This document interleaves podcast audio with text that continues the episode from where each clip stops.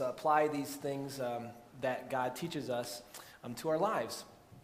So, I want to start out today by having you think about a question that I'm guessing every single one of you were asked by your parents or by an adult or adults as a kid.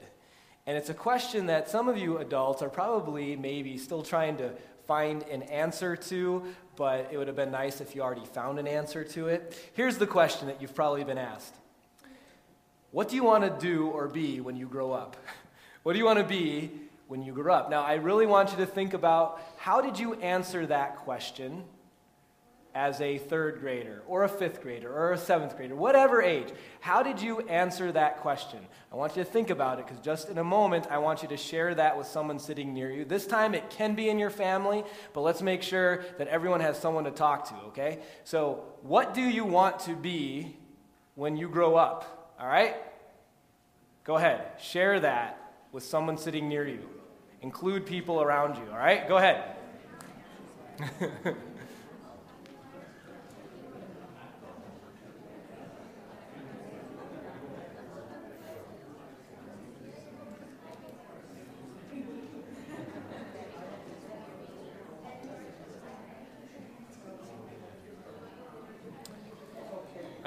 I, uh, if you're a regular attendee at Bethlehem, I've shared this before, but uh, when I was growing up, I didn't want to be a pastor. Um, I wanted to uh, be a basketball player in the NBA, um, which, you know, a lot of young boys want to be that. And so I spent hours and hours at the park shooting hoops, went to every basketball camp um, my family could possibly afford and begged them, and, and also was on multiple basketball teams. And so I'm wondering, I'm sure if some of you are, you know, don't know my full background or maybe are, are guests here at Bethlehem, you're probably wondering, you know what, I wonder what happened. Was he able, did, did he ever play in the NBA? And I'm sure some of you are very suspenseful about that. And, you know, so I'm not going to leave you sus- in suspense. I'm just going to share it with you. I didn't play in the NBA did not make it. Played in college, not in the NBA, and uh, not a big surprise. I'm wondering, show of hands, how many of you are today, occupation wise or whatever, what you shared with the person next to you? Raise your hand if that's the case. All right.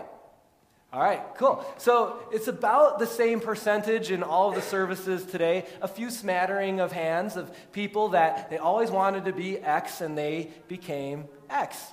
Now, even for those people, and for all of us, the reality is, is that beyond what you wanted to be, your vision, your dreams for your life today, back when you were a third grader, a fourth grader, or a fifth grader, whatever, I guarantee you, in every area of life, it's not exactly the way you dreamed and hoped it would be. Like, what did you dream your marriage would look like?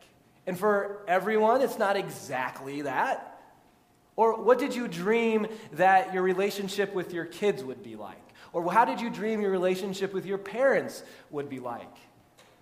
What house did you dream? What would that look like when you were drawing with crayons? And does it look like that? Or the neighborhood you live in? Or how about the, the car that you dreamed that you would someday drive, like a 2000 Taurus with shocks that need replacing and little heat. You know, I'm living my dream, although that wasn't what I dreamed. The income that you dreamed that you would have, or the, again, beyond marriage, the relationships that you dreamed you would have. And the reality is, is that for all of us, in sometimes big ways, or maybe just one segment of life, but we all can relate to the fact that what we dreamed of, what we hoped for, isn't exactly in all areas of life exactly the way it is in reality. And then you get to your late 20s or in your 30s somewhere, about that time frame, and you begin to see, you know what, I kind of have a good idea of what the rest of my life is probably going to look like in large part, not every detail, but start to see trends, right? And you start to see, you know what, tomorrow is probably going to look a lot like today, and next year is going to be looking a lot like this year. And sometimes, in some ways, we're not all excited about that. That's not what we're excited about. And then what exacerbates the problem is we look around, right? Or we go to Facebook and look around. and everything always looks so nice on Facebook because we only post nice things usually on Facebook. And we become feeling of trapped almost. Maybe not in our whole life, but in certain areas of life where it's just not the way we wanted it to be, that we dreamed it would be, and in some ways, we're not sure what to do about it. And so that's really just, you know, the point of our first fill in the blank today, that we can feel trapped at times. Maybe not in our entire life, we all have good things in our lives, but in an area of our life, we can feel trapped in our lives. And, and, the question is, what do we do about it? You know what most people do when they feel trapped? I guess the, the turtle didn't do it. But most people, they run away. They try to break free. And so sometimes when people feel trapped in a relationship or trapped in an area of life, a job, a career, a place, they try to fix it be free by running away. Run away from a job. Run away from a relationship. Or if you live in Minnesota, get in a car, go on I 35, and drive as far south as you can until it gets warm and run away from this weather that seems to trap us in our homes, right? And yet, if you've ever tried to run away from circumstances and in that way be free, how well did that work? The reality is that sometimes it works for a short amount of time, but it never works in the long term. And here is, I heard this statement, it applies so well to that type of runaway thinking. The reason it doesn't work is because wherever you go, there you are. right? And so a lot of times, it's not that we need to run away from circumstances. The common denominator is me and my thoughts and my attitudes and my lack of contentment or whatever it is, right? So running away doesn't work. Maybe, again, short term, not long term. That's why I'm so excited about this series, because I know you can relate, and God gives us direction on how to be free. And today's message is really, as I said at the beginning of our service, just kind of laying out the introduction, the main big idea of what can free us. Okay? And to do that, we're going to turn to the book of John in just a moment.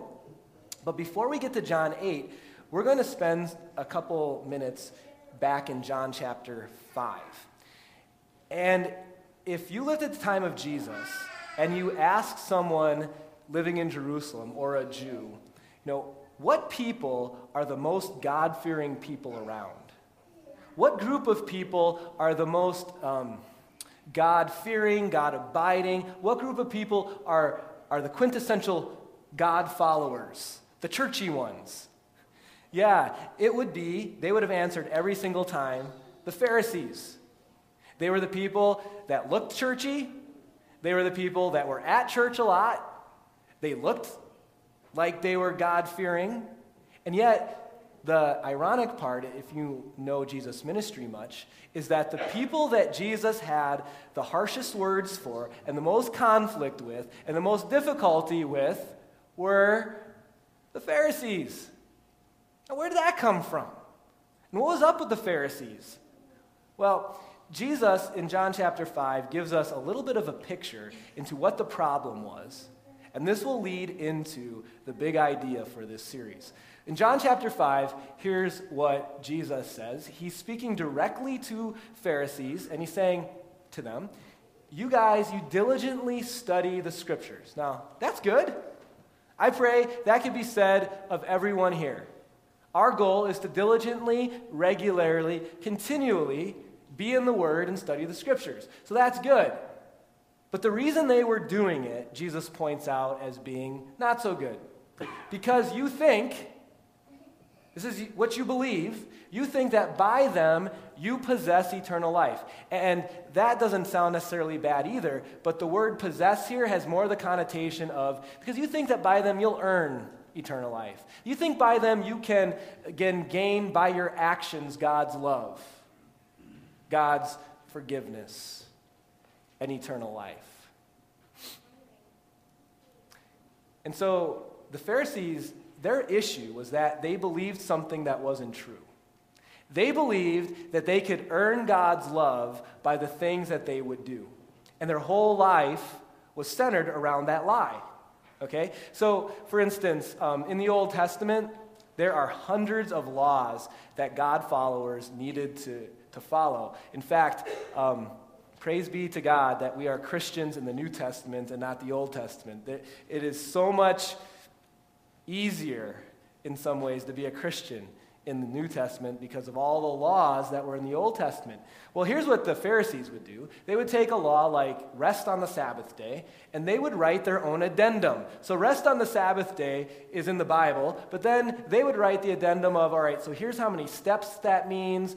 Can't walk more than that. You can do this. You can't do that. Law, law, law, law. Which is so ironic because, again, when Jesus was asked by a, a person about what should a Christian be doing as far as their faith life, Jesus actually made it all smaller. He said two things love God, love people. Love God, love people. Jesus was not about the law. Yes, he wants us to follow with our lives, but he was more about grace. The Pharisees were all about restrictions and about making the Christian life harder in a lot of ways. So, Jesus, a few chapters later, has a chance to speak to a large group of people. And in that midst of Jewish people, there are believing Jews, non believing Jews, and there are some Pharisees. Jesus has some words for the believing Jews in that group. John chapter 8. This is where our theme, kind of theme verse, basic, big idea of the series will be found. To the Jews who had believed him, Jesus said to this smaller group amongst the large group, If you hold to my teaching, if you abide in my word, if you hold to its truths, if you don't add to it, I'm adding this part, like the, the Pharisees, okay? If you, if you hold to just my teaching, don't add to it, don't subtract to it, you are really then my followers, my disciples. And if you hold to my teaching, then you will know the truth because my teaching is truth, all of it. And then if you want to light up the next one, Tracy, next frame, the truth will set you free. The truth will set you free. You know how trapped the Pharisees probably felt? They felt trapped, I'm sure, by all the laws and addendums that they added. And here's how they felt trapped they felt trapped in their daily lives because, believe me, their whole lives were planned out as far as what they could do and what they couldn't do. They also felt trapped in their thinking. There's no way someone who bases their eternity on what they need to do and earning God's love will ever be free of guilt or ever be free of the wondering of where I'm going to spend eternity. Because when your salvation is based on works, what happens is that you get trapped by yourself. I have uh, the privilege of being able to minister to people who are near death um, with the gospel. And, and there are certain times when, let's say, they're at a Christian nursing home there might be a chaplain on staff, and I can't get there every day, and, and the chaplain just decides to, to show up. And, and in most cases, that's okay.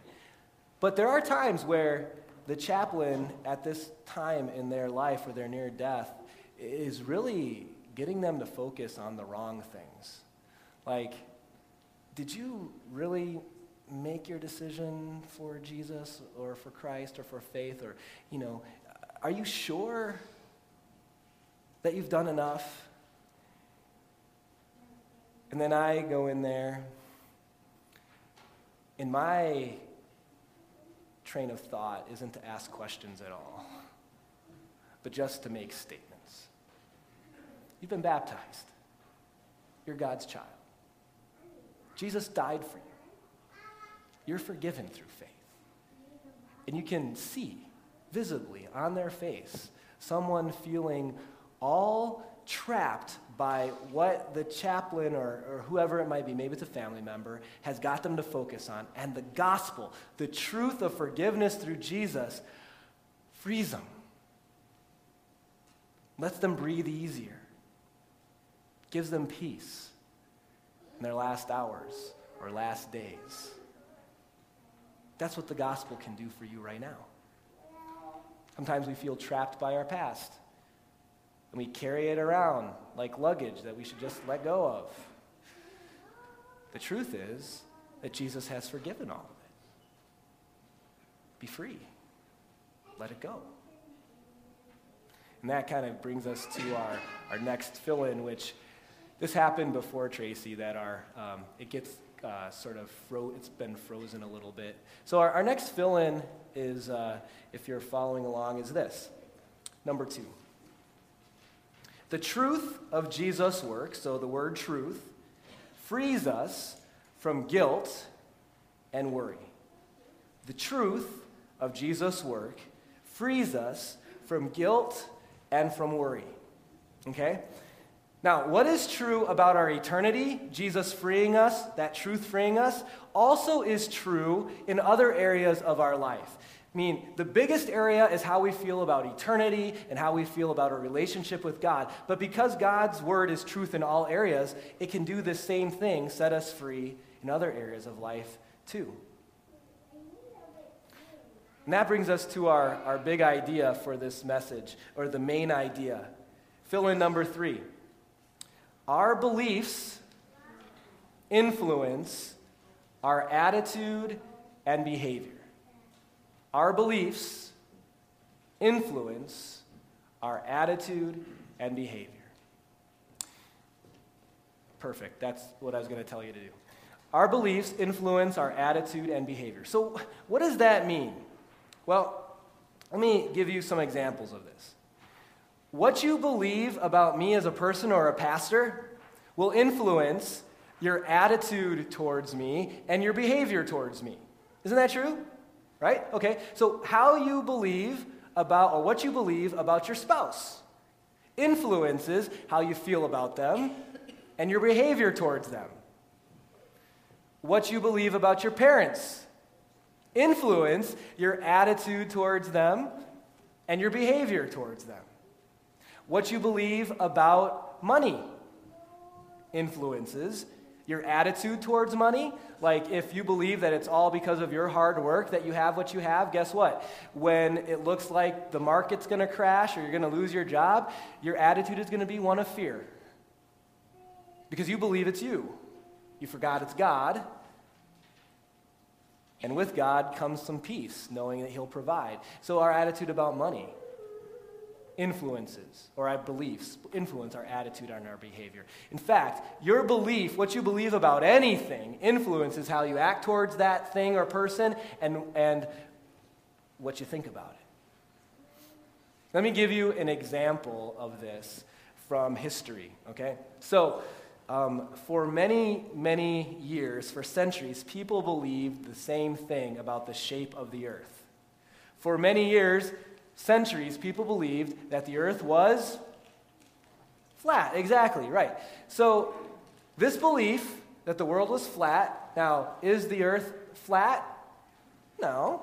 But people believed it, and it influenced people's attitudes and their actions, their behavior.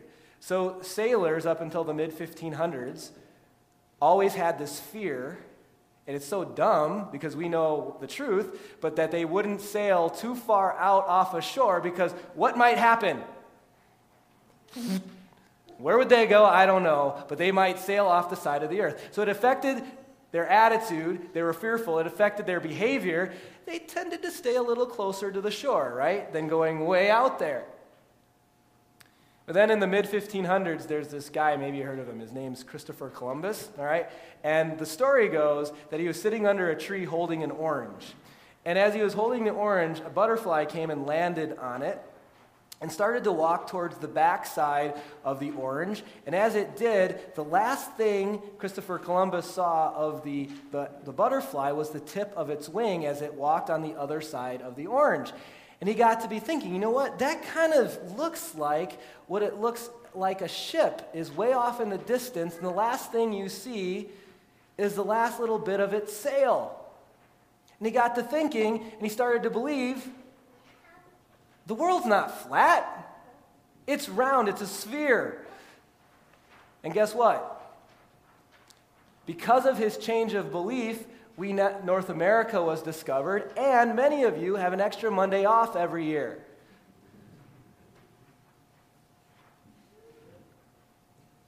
The world wasn't flat, but people for centuries were trapped by something that wasn't true, by a lie when the truth was found, we're no longer trapped, we're set free. Sometimes, like the Pharisees, we believe lies about ourselves, about our lives, about the world. Now, if you're a confident person, you're like, I don't believe lies. I mean, I, what do you think? I'm dumb? I have common sense. It's not that you're dumb, it's not that I'm dumb. It's not that you don't have common sense. Here's the problem sometimes the megaphone of the world and the world's wisdom is louder than the whisper of God's word. And so every day you are bombarded by truth. It comes from commercials, it comes from shows, it comes from movies, it comes from Facebook and other internet websites, it comes from uh, family members who may not be Christian or maybe are Christian. Uh, truth, so called truth, comes from employees, it comes from your boss, it comes at work, it comes from your peers uh, um, at school. It's everywhere. It's not all true. And in fact, to make it even worse, a marketing strategy that businesses in our country use and in our world is I mean, they are not bashful with saying that they broadcast misinformation. Because they don't care about giving truth, they care about getting your money. And so marketers will give you things out there that aren't true, and they know it. But it's about money. It's not that you're dumb. It's that we're sinful people live in a sinful world. And sometimes we need to hear truth, the real truth. Now, if you're still trying to track with me, like what lies do I believe? Um, let me give you a flavor of some of the things. So, ladies, one of the lies that you believe, and you know it's not true, but you still believe it, is that in order, in order to be lovable, you need to be beautiful. And beautiful means 110 pounds, whatever. You know, you put in that whatever weight and perfect skin and da da da da da. It's not true. But some of us are trapped by this lie of what beauty is supposed to be. Men, I think for us, a lot of times, it's you need to be wealthy and successful in order to be worthy. That, that our worth is centered around how successful or how wealthy or how much income we bring to the family. It's not true. But we get into the habit of believing it. There's tons of lies when it comes to marriage that you believe, um, and I believe, or people believe. One of them is that your job is to fix your spouse. it's a lie. You can't. Only God can. Can we help? Can we encourage? Yeah. God's the fixer. I've never had in 10 years of ministry a couple come in and say, or a husband or wife come in and say, hey, Ben, guess what? I just fixed them. You know, I mean, we had all these problems, everything was difficult, and then I just worked really hard, and everything's, I fixed her. It's all better. Never happened. Never will. In fact, if you try to fix your spouse, it's going to get worse. It's not our job to fix them. Here's a lie single people believe. Single people sometimes believe that in order to be happy, they need to be married. And sometimes married people believe the lie that in order to be happy, they need to be single again. And yes, it was meant to be humorous, but at the same time, it's so true. That's why divorce is so prevalent. The problem is, what I mentioned earlier, wherever you go, there you are. And there isn't married people problems. There are single people problems that people bring into marriages. it's a lie. Not going to be happier getting a divorce. Not going to be happier getting married in and of itself. It brings some happiness, some short term happiness. But it's in here. Or how about the as soon as lie? It's kind of to do with that happiness thing again. As soon as X, Y, or Z happens, then I'll be happy, right? And it could be as soon as I'm married. Um, as soon as I get this job, I'll be happy. Or as soon as I move into this home, I'll be happy. Or as soon as I move out of the house, I'll be happy. Or as soon as, you know, and the list is infinite, but it's not true. You see what I'm, see what I'm saying? And the beliefs, oh, the beliefs that we have affect, one more, influence our attitude and our behavior. So, what are we believing? There's lots of messages out there. Well, that goes back to that theme verse again. Come back to it as we close. Next slide, please. If you hold to my teaching, and I love the flavor of hold there in the Greek. It's the idea of staying in often. It's the idea of holding on tightly, of not departing from. It's, it's the idea that as we stay in God's word, the mega or the, the whisper of God gets louder and the megaphone of the world gets quieter. And when we're listening and applying truth, God's truth, we'll be set free from so many things that have tried to entrap us.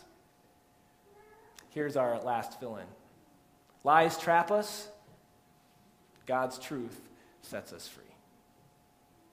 So, over the next four weeks, as we now have this sort of big idea for the series, what we're going to be doing is taking a look at some of these lies in depth that so easily affect so many of us and that we find ourselves believing. And hopefully, as we apply God's truth to them, we'll be set free in many areas of our life. Let's pray.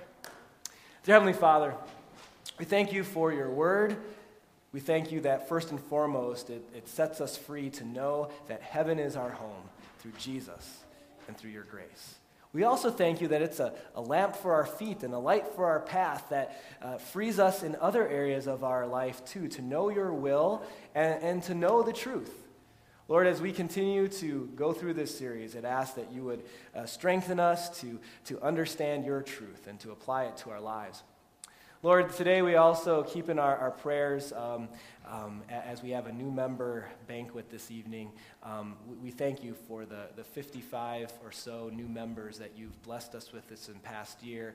And pray that Bethlehem continues to be a blessing for them and for all of our people, and that we continue to be a blessing for each other as we apply our gifts and use them to your glory. We pray this in Jesus' name and continue. Our Father, who art in heaven, hallowed be thy name. Thy kingdom come, thy will be done, on earth as it is in heaven. Give us this day our daily bread, and forgive us our trespasses, as we forgive those who trespass against us. And lead us not into temptation, but deliver us from evil. And is the kingdom, and the power, and the glory, forever and ever. Amen. At this time, our